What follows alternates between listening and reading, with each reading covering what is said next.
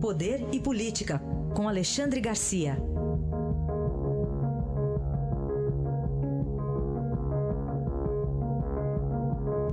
Alexandre, bom dia. Bom dia, Raizen. Bom dia, Carolina. Bom dia. Vamos começar falando sobre essa pressão toda, né, em cima do Supremo Tribunal Federal para rever a prisão após condenação em segunda instância, Alexandre. Pois é. Eu gostaria de perguntar quem está fazendo a pressão. Somos nós jornalistas os políticos.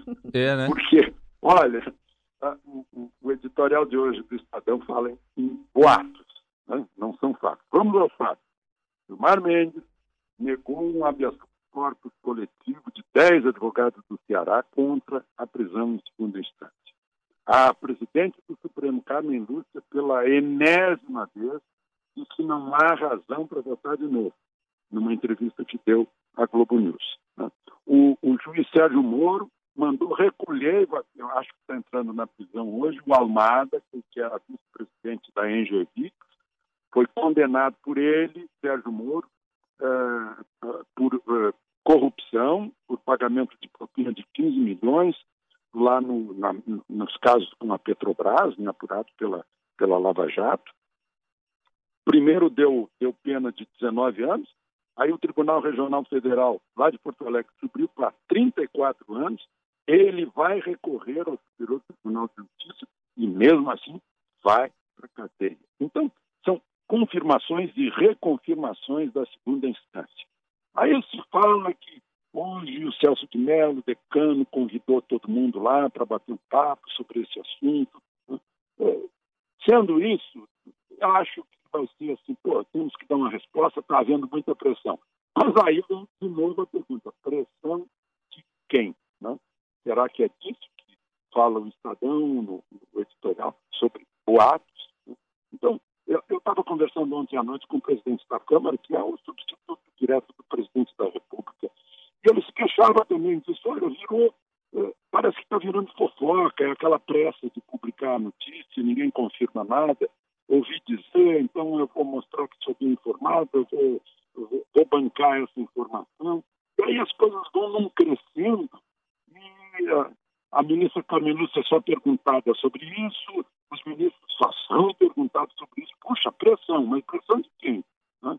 Eu, eu, não tenho visto as, as senadoras do, do, PT irem lá no Supremo de novo, não, não vi Sepúlveda pertencer ao Supremo de novo.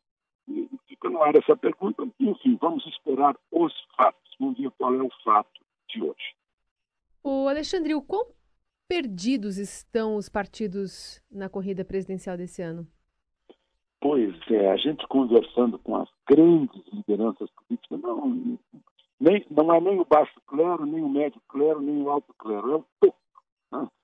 É, o, é o bispado, é, é, é, a cúria romana dos partidos políticos. Está todo mundo perdidão, não sabe para que lado vai, né? quem são os candidatos. Aí tem um candidato que eles mais temem, dizem que esse candidato não vai ter congresso, que aí não vai conseguir governar se ganhar. O PT sabe que não vai, não, não pode ser Lula, mas finge que pode para tentar faturar, depois recebe aquela recepção lá de Pagé. O, o, os outros partidos, assim, meio de centro, é, vão para um lado, os outros falam no candidato do PSDB, qual seria o melhor candidato, quais seriam os candidatos, o melhor de todos vão ser empurrados por, por insistências do partido, pela fogueira de vaidade. Enfim, os políticos não sabem o que vai acontecer. Quando eu falo com empresários, com analistas econômicos que dizem a, a indecisão política preocupa, resultado da eleição presidencial, a corrida presidencial preocupa, mas eles estão distantes da política. Agora, os que estão perto da política, não são os da economia, são os da política, né? também estão, assim, estão perdidos talvez mais, porque saibam mais, sabem mais do que está ocorrendo, é, sabem mais em, em, relação àquilo que ocorre nos bastidores. Só para a gente concluir, Alexandre, agora até bispo da Igreja Católica preso? É, Caifás é o nome do sumo sacerdote judeu que perseguiu Jesus lá nos episódios da paixão mas enfim foi um movimento da, do, do, Ministério Público, de Goiás, da Polícia Militar de Goiás, da Polícia Civil de Goiás. É, eles receberam informações, denúncias de, de fiéis de que a, a, diocese lá de Formosa, quando chegou o novo bispo, há três anos, começou a enriquecer, comprar fazenda, comprar lotérica, comprar caminhonete. A polícia encontrou caminhonetes em nome de terceiros, né? encontrou 70 mil dólares lá escondido num, num fundo falso de uma gaveta. Né? Teria havido desvio, segundo a investigação, de, de 2 milhões. Então, e aí um fato inusitado, prenderam um bispo, prenderam um monsenhor, prenderam quatro padres, mais os funcionários da diocese.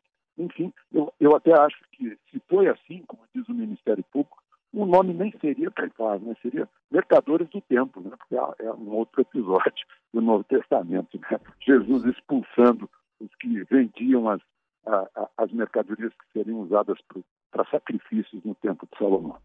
Aí está Alexandre Garcia que volta amanhã ao Jornal Eldorado. Obrigado, Alexandre. Até amanhã. Até amanhã.